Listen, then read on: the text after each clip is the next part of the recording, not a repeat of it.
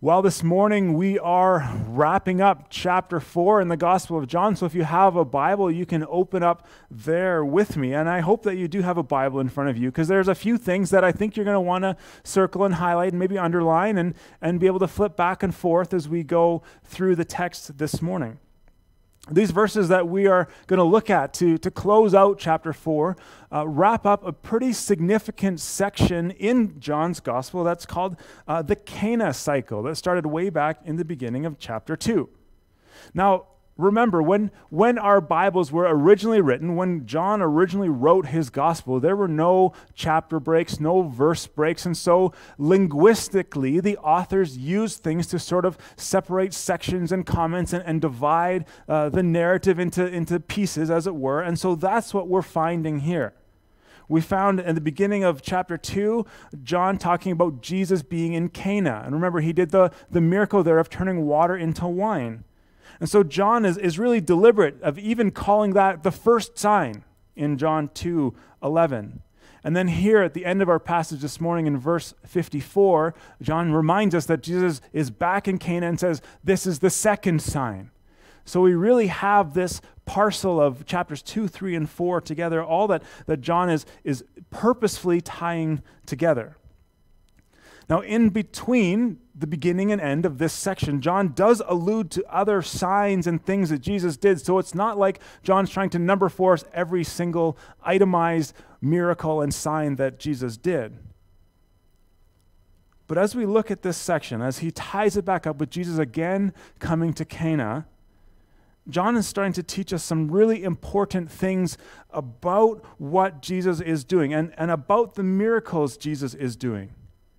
And so, in this passage, John's going to help us uh, see and understand and answer the question what is authentic faith? So, let's start in. Verse 43. After two days, he, that's Jesus, with his disciples, departed for Galilee. We got to take a little break here as we remember where we've come from, because again, we're, we're taking this chunk by chunk. And so John is here pointing us back to the trip that Jesus started in uh, chapter 4, verse 3, when we read that Jesus left Galilee and departed, or left Judea, excuse me, and departed again for Galilee. And so we've spent the last three weeks looking at this sort of uh, rabbit trail or this side trail. John, Jesus was on his way somewhere, but then he got stopped, uh, and we've looked at that section for the last three weeks. We saw the interaction there, this diversion that he took through Samaria, where he met the Samaritan woman at the well, and, and, and she met with Jesus, and through their, their conversation, which is really important, just conversation, there's no evidence that he did any miracles or signs for her. She was moved towards being convinced that he was the Messiah, the one that they had been waiting for for so long. And so she ran back into town. Remember, this was a woman who was purposefully and deliberately alone. But she went back to the people and said, Listen, I think I've I found someone. I found this man, Jesus, who, as she said, told me everything I ever did. And then the town came out to meet Jesus, spent time with him, and invited Jesus and his disciples to spend. Uh, two days with them to stay with them, which was completely unheard of for a Samaritan village to ask a Jewish rabbi and his disciples to stay with them. And that's kind of where we're picking up. They had believed in what Jesus had said, and, and, was, and he has stayed with them. So, verse 44 continues and says, John gives us a bit of an, an, editorial note here that says, Jesus himself had testified that a prophet has no honor in his own hometown. So, when he came to Galilee, uh, the Galileans welcomed him, having seen all that he had done in Jerusalem at the feast, for they too had gone to the feast. We want to take a, a, a minute here and stop for a second here, and, and I think we need to address something. Uh, one of the common or oft criticisms of Christianity and Christians, whether, whether it comes from someone who, who's an atheist or agnostic or just skeptical or whatever, one of the things they often level at Christians is that the Bible is just full of contradictions, so how can you possibly believe it? And within our verses this morning, we're actually going to look at a couple of places where there are these so called contradictions. And so, what I want us to do is we're going to you know, unpack the text and see how uh, Jesus is drawing us to faith and how, how God wants us to have an authentic faith. But as a bit of a side note, we're going to stop uh, twice and look at these contradictions, supposed contradictions, and take a minute to see and build confidence in, in the text that, that the text isn't actually contradicting itself. And so let me ask you, and you can drop notes in the comment sections if you like. As you read verses 43, 44, and 45, do you see any contradictions? Take a look. You've got your Bible in front of you. Have a, have a quick read of them. And again, drop a note in there and, and let me know what you see. And I will obviously not look at them in real time because I'm standing here, but I'll go have a look in a minute. So here, here's, here's one I'll start pointing out for you. Where was Jesus born? We've just come out of Advent. And you probably know Jesus was born in Bethlehem. Now, Bethlehem was in Judea. So, why does John here say a prophet has no honor in his hometown if Jesus is just leaving Judea and going to Galilee? Either John's mixed up his geography or something's going on here or something doesn't seem right the first thing I think we need to do when we consider this supposed contradiction in the text is, is let's give the author a little bit of grace here and assume that as he's writing, he's not going to contradict himself from one verse to the next sentence right next to it. Jesus is going to Galilee. By the way, he won't be accepted in his hometown. Okay, so let's, let's give him a little bit of grace. But the second thing here, even though Jesus was born in Bethlehem, where did he grow up? Not Bethlehem, right? What, what was he called? Who was he called? Jesus of Nazareth. If we flip back to the beginning of the book in, in John 1, verse 45, we see uh, Nathanael even say of Jesus, Can any good thing come from Nazareth? And Nazareth is in Galilee. Now, we can, can take this one step further, and because it is an important theme throughout John's gospel, uh, the word hometown from that, uh, that little proverb in verse 44 there, uh, hometown is a bit of a clunky translation. In fact, if you're, you're looking at the New International Version, the NIV, you don't see the word hometown. You see, prophet has no honor in his own country or his own uh, his own uh, nation, his homeland. And John has already started to point us to this, hasn't he? That, that Jesus was not accepted by his own people. Again, flip back to John chapter 1 and, and right in the prologue in verse 9, John writes this The true light, he's pointing to Jesus, which gives light to everyone, was coming into the world. He was in the world, and the world was made through him, yet the world did not know him. In verse 11, here's the key He came to his own, and his own people didn't receive him. Okay, so he's not accepted by his own people his own homeland. So I hope we can start to see this isn't actually a contradiction if we actually look at what's being written here. Now remember, as we've just recapped, Jesus had just come from spending a couple of days with a group of Samaritans. And remember, Samaritans and Jews did not relate to one another, they didn't even talk to one another. John has told us this. And he spent time with them. They, they heard Jesus and proclaimed that he was the Savior of the world. And now he comes to his own people, to the Jews in Galilee, and the reception is different. Sure, we, we read that they welcomed him, but, but look close at that verse 45 and see why they welcomed him. It says the Galileans welcomed him because they had seen all the signs, all the things he had done in Jerusalem at the feast. And we read about this back in chapter 2 as well. Uh, chapter 2, verse 23 and following, it's, John writes for us Now, when Jesus was in Jerusalem at the Passover feast, Many believed in his name when they saw the signs he was doing it. He continues, but Jesus, on his part, did not entrust himself to them because he knew all people and needed no one to bear witness about him because he knew what was in the hearts of the people. See, the Galileans welcomed Jesus, yes, but they welcomed him because they wanted to see what he might do now that he was here again. They'd been to Jerusalem. They'd probably seen him or heard about him cleansing the temple. He was coming back to Cana. They'd heard about the water to wine. Many of them maybe had been there for the water to wine, and they wanted to see more signs.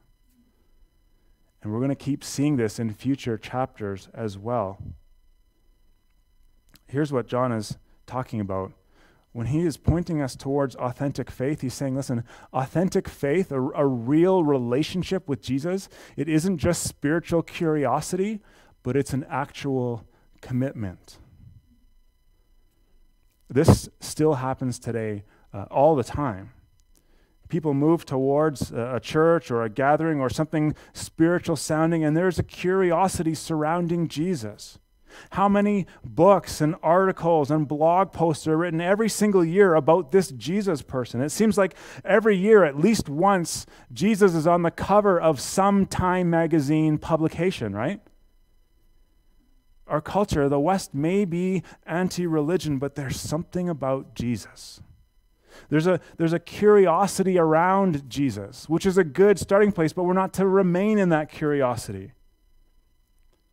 Often, though, that gets shuffled in, our curiosity and just wondering about this Jesus, he just sort of gets shuffled in with words like, well, I'm just trying to be enlightened. You know, I'm maybe spiritual but not religious. Or, or I have faith, but don't ask me to define faith because it's just some sort of thing. See, the problem is when you, when you settle into just curiosity and don't actually do anything more than that. You're just sort of coming to Jesus to see the latest parlor trick. So let's keep reading and see how this plays out. Verse 46. So Jesus came again to Cana in Galilee where he had made the water and wine. And at Capernaum, there was an official whose son was ill. Now, Capernaum was somewhere between 18 and 22 miles away, depending on the route you took. So when this man, this official, or another translation says this, a royal official heard that Jesus had come from Judea to Galilee, he went to him to ask him to come down to heal his son, for the son was at, a, at the point of death. Jesus said to him, Unless you see signs and wonders, you will not believe. And the official said to him, Sir, come down before my child dies. Now, once again, we, we step into another uh, alleged contradiction text. There's some things here that sound pretty familiar to Jesus uh, healing a centurion's son. We read about that in the other Gospels, Matthew, Mark, and Luke. And Matthew 8 specifically talks about this. And so some have said, well, John obviously just stole this from, from Mark or from Matthew. He's probably reading Matthew and just tried to piece it together, but boy, did he mess up the details. But there are a lot of uh, really technical reasons why that's not true, why this isn't the same story. But let me just point out a couple uh, of the simpler things, the, the, the really sort of easy things that if we, if we read the two texts together, we see that they are not the same thing. In Matthew chapter 8, when we read about the centurion coming to Jesus, we're told that he is, in fact, a centurion. That means he's a Roman, he's a Gentile. In this text, there's no indication that this official or this, this royal official is a Gentile. He is most likely a Jew. He's probably a part of, somehow connected to Herod's ruling family. So it's, it's, it's pretty clearly two different people. Uh, in Matthew chapter 8, we're told that the person needing healing is a servant, the centurion's servant, right? But here, this man comes and he's talking about a son, and with the, the emphasis he puts in and, and, and how hard he works to come that distance to see Jesus, it may even be his firstborn son. Again, that's, that, that's a big difference. That's not something you can just accidentally mess up when you're writing the story. And finally, compare Jesus' reaction to the two men and their asks.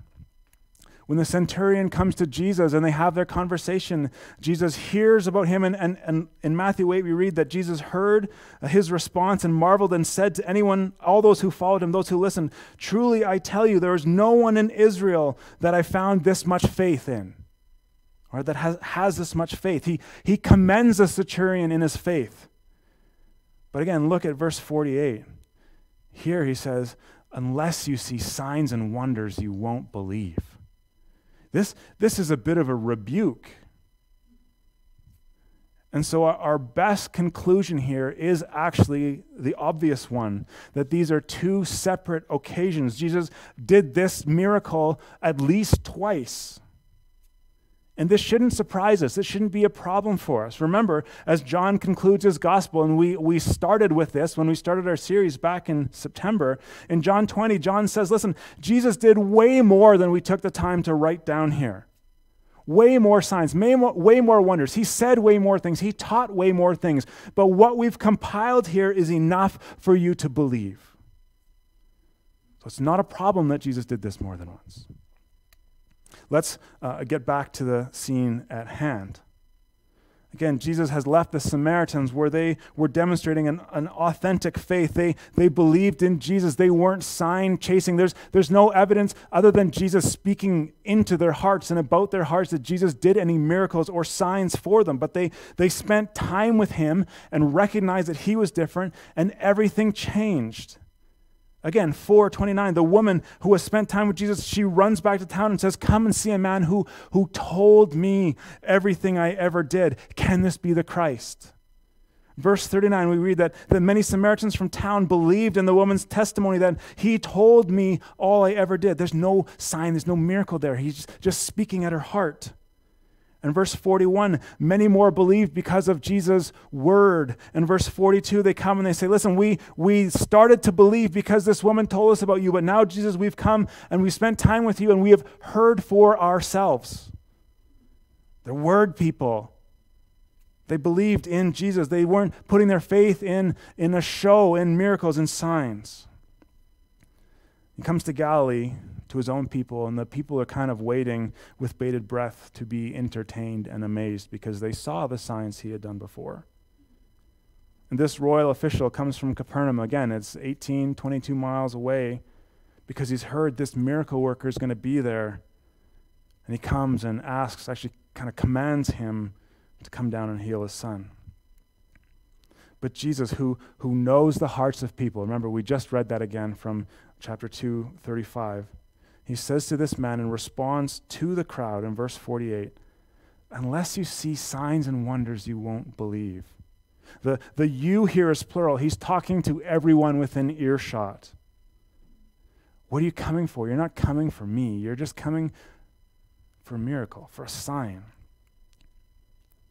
Undeterred at this, this sort of rebuke, the official tries to pull rank on Jesus, which is really interesting.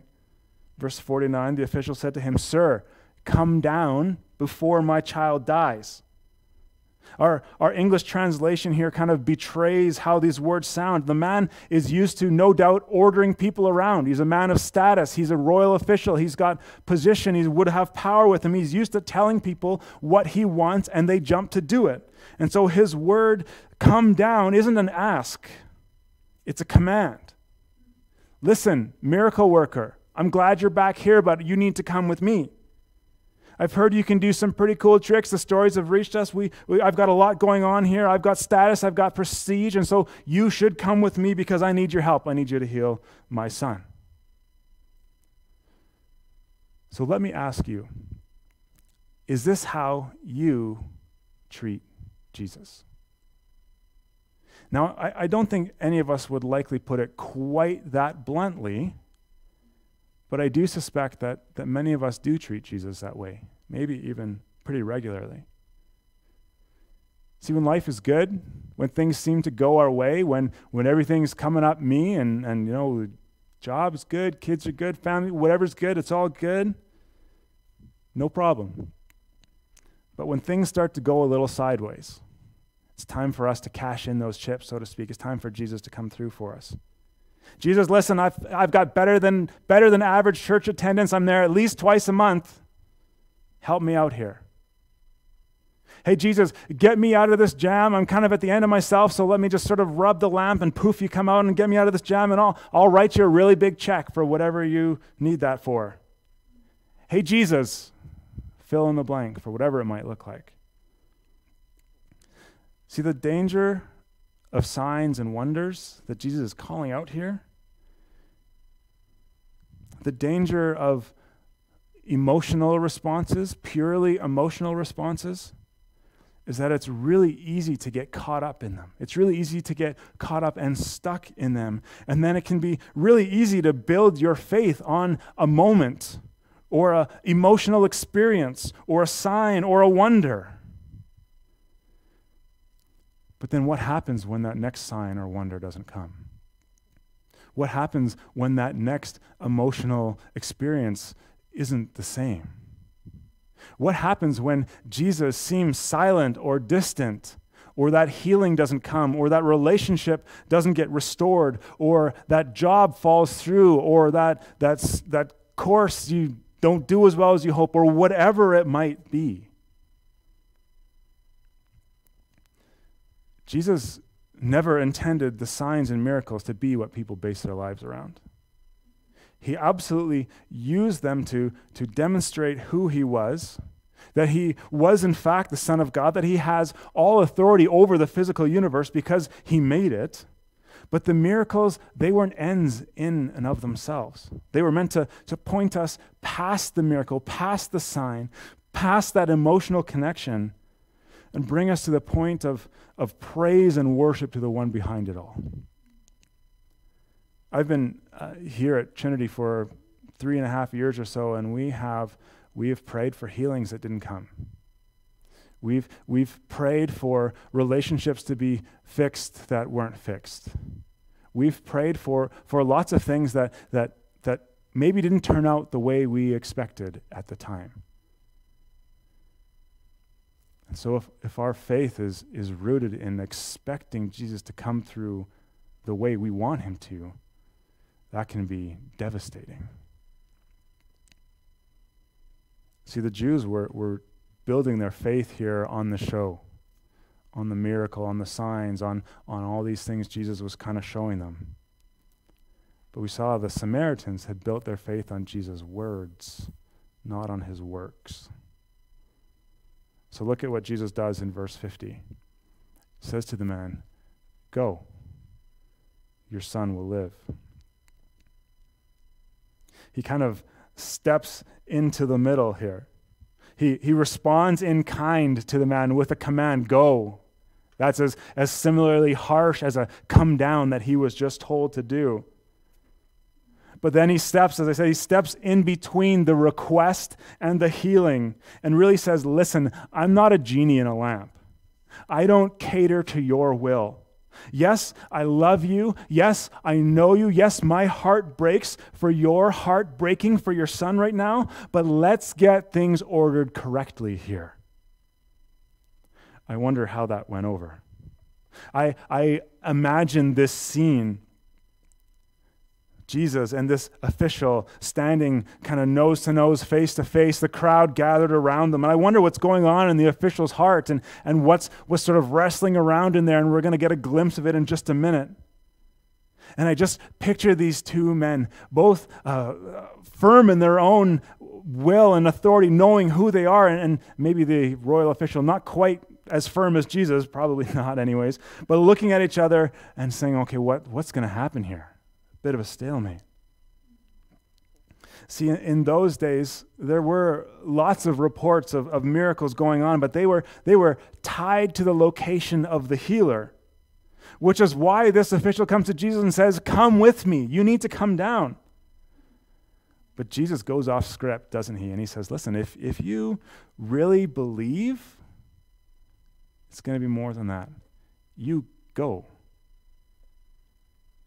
Again, there, there was a significant journey. It's not like this man just had to walk back across town to his, his ill, dying son. He had a, you know, a 20 mile walk, a 20 mile journey. And so, if he was going to take that, he was going to have to have more faith in this healer than he had when he stepped up to confront him. He would have to have more faith that what Jesus said would come true because they were not going to be traveling together.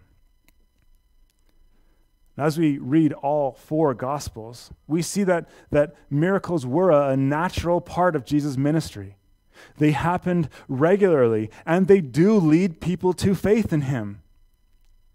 But Jesus always presents himself as more than just a miracle worker, and he expects more than just an emotional assent from us to who he is. He expects to be more than just a, tour, a tool in our own arsenals to fix a problem we can't seem to fix or sort out on our own. He's looking for, for men and women to not only believe in his ability to work the miracle, but to believe in him to believe in his word, to believe in all that he says. Then look what happens. And again, the language is so important here. The second part of verse 50. And so the man believed what? Not the sign, not the miracle. The man believed the word that Jesus spoke to him and went on his way. We don't, we don't want to miss this. We can't miss this. There is growth here. Something is changing here. He's, he's different now than he was two verses ago. The man that's walking away from Jesus is different than the man that walked up to Jesus, kind of puffing himself up, thinking, Jesus will have to listen to me. I'm pretty important. The man starting to find himself and his faith drifting towards more what the Samaritans had than what the Jews in Galilee were expressing because he believed the word that Jesus spoke and then he went. His faith had moved away from simply hoping for a sign, a miracle, a wonder, and it had started to rest on something more, on the word, what Jesus said. Remember what, what brought the authentic faith that the Samaritans were an example of? That many more believed because of what Jesus said. And this is the goal of John's gospel for us. It's not to, to point out signs and, and wonders and draw us into the, the magic show that Jesus could concoct. But John writes so that everyone who picks up his gospel from when he first wrote it to now, to generations into the future, however long we have until Jesus comes back, he wants every one of us to read this gospel and see that Jesus is the Christ. Jesus is the Son of God. And with that information, we need to make a choice. We can either choose to look at Jesus as, just some other teacher, some other miracle worker, some other person of history, or we can trust in Jesus as the Christ, as the Son of God, and receive the eternal life, abundant life, the flourishing life, even today in this moment that He promises to us. The thing is, we can't trust Jesus unless we know the truth about Him, because we need to, to root that trust in something.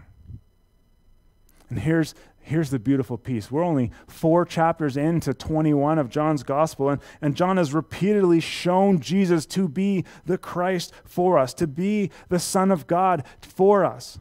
Not just through the signs and wonders, but through the titles that, is, that have been ascribed to Jesus.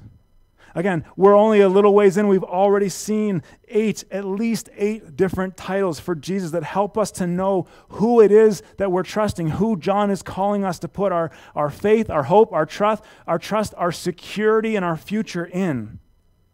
Right out of the gate in verse 1 of chapter 1, Jesus was announced as the Word of God, the one who could perfectly reveal God to man. In chapter 1, verse 29 and 36, Jesus is declared to be the Lamb of God, the one who would offer his life as the perfect once for all sacrifice for the sin, for the rebellion, for the going away, the offense of every man and woman.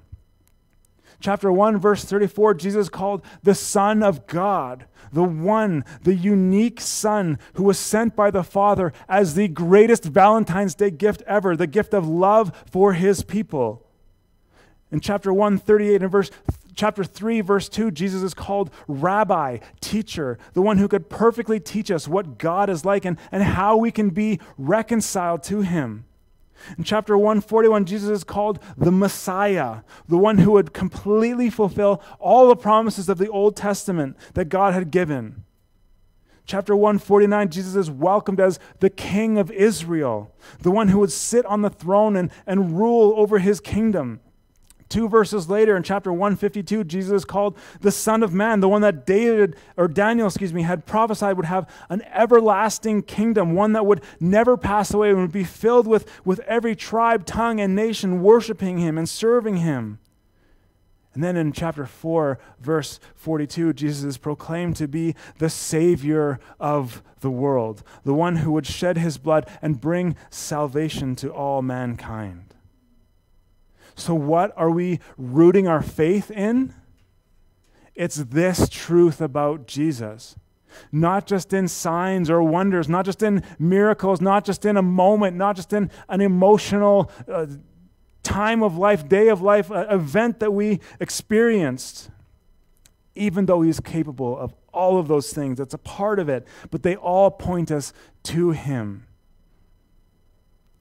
in these last verses, we see the really important truth that authentic faith isn't just a single decision, but it's a growing dependence. We saw this to be true in the Samaritans, how they moved from one person to the whole village, said, Okay, I, I, I hear what you say. This sounds pretty important. Let's go out see. And then they believed in his word. And now we're seeing it in the royal official. Remember, he believed Jesus' word and he left. 51 chapter 4, verse 51. As he was going down, this is the royal official heading back home on his journey, his servants met him and told him that his son was recovering. And so he asked them the hour when he began, began to get better, and they said to him, Yesterday at the seventh hour, the fever left him. And the father knew that this was the hour that Jesus had said to him, Your son will live. And he himself believed, and all his household. Twice in these few verses, we're told the man believed, verse 50 and verse 53. We see the same pattern as the Samaritans as well. See, John's showing us through these verses, through this chapter, that authentic faith results in continued belief, continued and growing belief. See how that worked out here? In verse, verse 48, the royal official came to Jesus looking at him as some sort of a healer or miracle worker. Then, in an instant, two verses later, in verse 50, something was different. This healer isn't like other healers. He doesn't have to come with me. People are saying he might be the Christ. I got to make a decision here, and so I'm going to believe in his word when he says, Go, and my son will be okay. Verse 53, we, we read that, that the, the, the word that he put his trust in has come true. And so maybe everything else about this person is true. And so he realizes this is someone that I owe everything to. I think I've got authority. I think I've got it together. I'm pretty self made. I've done everything for myself, but this, this is way more than anything I've ever done. So I'm going to tell everyone around me. I'm going to convince my whole household, everyone that lives with me, my family, anyone that works with me, anyone that's serving me in the household, uh, that, that we all need to believe in this word and that will convince them it changed everything. For those who are watching or tuned in that, that, are, that are followers of Jesus, if I asked you the question, how do you know you're a Christian? How do you know you're a follower of Jesus? What, w- what would you say? Again, I'd love to have you drop that in the comments and have a look at it in a minute. I bet for, for some or many of us, it might start with, well, I, I prayed a prayer and gave Jesus my life when I was whatever, put it in an event, put it in a place, put it a, a, an age, whatever, plunk it in there. And that, that's a piece of it for sure. But let me suggest that if, if the only reason you can define yourself as a Christian is, is that moment some time ago, that something's missing. See, authentic faith isn't based on a single event that took place one time and then we've, we've moved on from it. But authentic faith always continues, it always grows, it matures, and it develops. As we continue through John's gospel, we're going to see many who seemingly at one time would call themselves believers and followers of Jesus turn away from him. We're going to see it big time in chapter 6. And at that moment in chapter 6, when, when Jesus turns to his disciples, we, we read that many disciples deserted him. But when he turns to those who had an active, growing, authentic faith, one that was being worked on and worked out, it was not perfect yet by any stretch of the imagination, but it was being tested and tried and still proving small when he looked at them and said, Are you going to leave me as well? Do you remember what Peter answered? Where are we going to go? Lord, to whom shall we go? You have the words of eternal life. He says, and, and we have believed and we have, have come to know that you are the Holy One of God. This concept of, of authentic and growing faith continues throughout the New Testament. It continues and it, it, grows when we persevere. Paul writes in Colossians chapter 1, he says, and, and you who were once alienated and hostile in mind and doing evil deeds, he is now reconciled in the body of his flesh by his death in order to present you holy and blameless and above reproach before him. If indeed you continue in the faith, stable and steadfast, not shifting from the hope of the gospel that you heard, which has been proclaimed in all creation under heaven, and to which I, Paul, became a minister. Later in our New Testaments, in Hebrews chapter 3, the, the, the, author of Hebrews writes, Take care, brothers and sisters, lest there be in any of you any evil, any unbelieving heart, leading you to fall away from the living God. But exhort and encourage one another every day, as long as it's called today, so that none of you may be hardened by the deceitfulness of sin. For if we have come to share in Christ, uh, we have come to share in Christ, if indeed we, we hold our original confidence firm to the end as we keep walking through the Gospel of John, we're going to see Jesus continue to talk about this, this continuing growth, about abiding, about remaining, about persevering in Him. Uh, authentic disciples continue in faith, they keep growing in their dependence in Him. Now, to be clear, this doesn't mean that it is a perfect, always up and to the left, linear growth. There's going to be times and seasons of wrestling and doubt and questioning, but Jesus will hold strong. And in those times, that will come of wrestling and questions and doubt, we will cling to the word, to the truth that we know about Jesus, not just the sign and the miracle and the emotional experience we had one time at campfire at summer camp or, or whatever it might be. And we will continue to ask for Jesus to give us wisdom and knowledge and understanding of who he is and what he's done and how he has promised to always be with us and always be true. See, authentic faith is, is more than a spiritual curiosity about Jesus. Authentic faith is more than just emotional feelings for Jesus. Authentic faith isn't just a single decision about him. But authentic faith is an actual commitment, an informed belief, and a growing dependence on Jesus. So let me leave you with this. Where are you at? Is, is your faith in Jesus, whatever that looks like, is it an actual con- commitment, informed belief, and growing dependence? Is, is, is your faith like the Samaritans who, who heard the word of Jesus and trusted it? Or is it more like the Galileans who, who knew Jesus had done some signs and some, some wonders in the past and were maybe hoping for another show to come through in the pinch for them? Or maybe you're not yet in the place where you would claim to have any faith. And if that's you, first of all, thank you for not only tuning in, but sticking with us this far through. But let me ask you why. What's, what's holding you back from faith? What, what is it that's in the way? What's keeping you from looking at Jesus and, and trusting Him? And I'd love to see your thoughts in the comments. You can, you can send me a message if you're watching on Facebook. You can send me a message through, the, through our Facebook page. If you're on our church online page, uh, hit the live prayer button. You can jump into a conversation and, and leave a note. You can email me. You can text me, whatever it is. I would, would love to hear something from you. Let me pray for us. Jesus, thank you for this text. Jesus, thank you for your grace upon grace upon grace upon grace. Thank you that you have come not just to impress us with a show, not just to, to show that, that you're pretty powerful and we should follow you because you can do these signs and these wonders, but thank you that you, you use those as a tool to point us towards the truth in your name of who you are.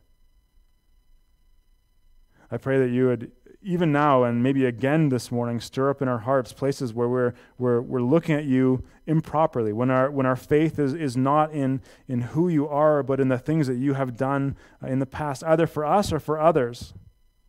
I pray that you would help us to, to not build our hope and future on Jesus. You did this for someone else, so you you you have to do it to me. If I if I speak the right words, if I utter the right the right whatever, you you have to obey. You have to do what I want. Jesus, grow in us authentic faith. One that is a commitment in who you say you are and who you have demonstrated you are one that is a, an informed belief. And we, we see the claims that you make about yourself and others made about you, and we have to do something with that information. And I pray that our authentic faith, I pray for each one of us a, a faith that is growing and deepening, being tried and tested, and but coming through the trials and the testing to remind us that we need you and that you have done everything we need. And we pray this in Jesus' name. Amen.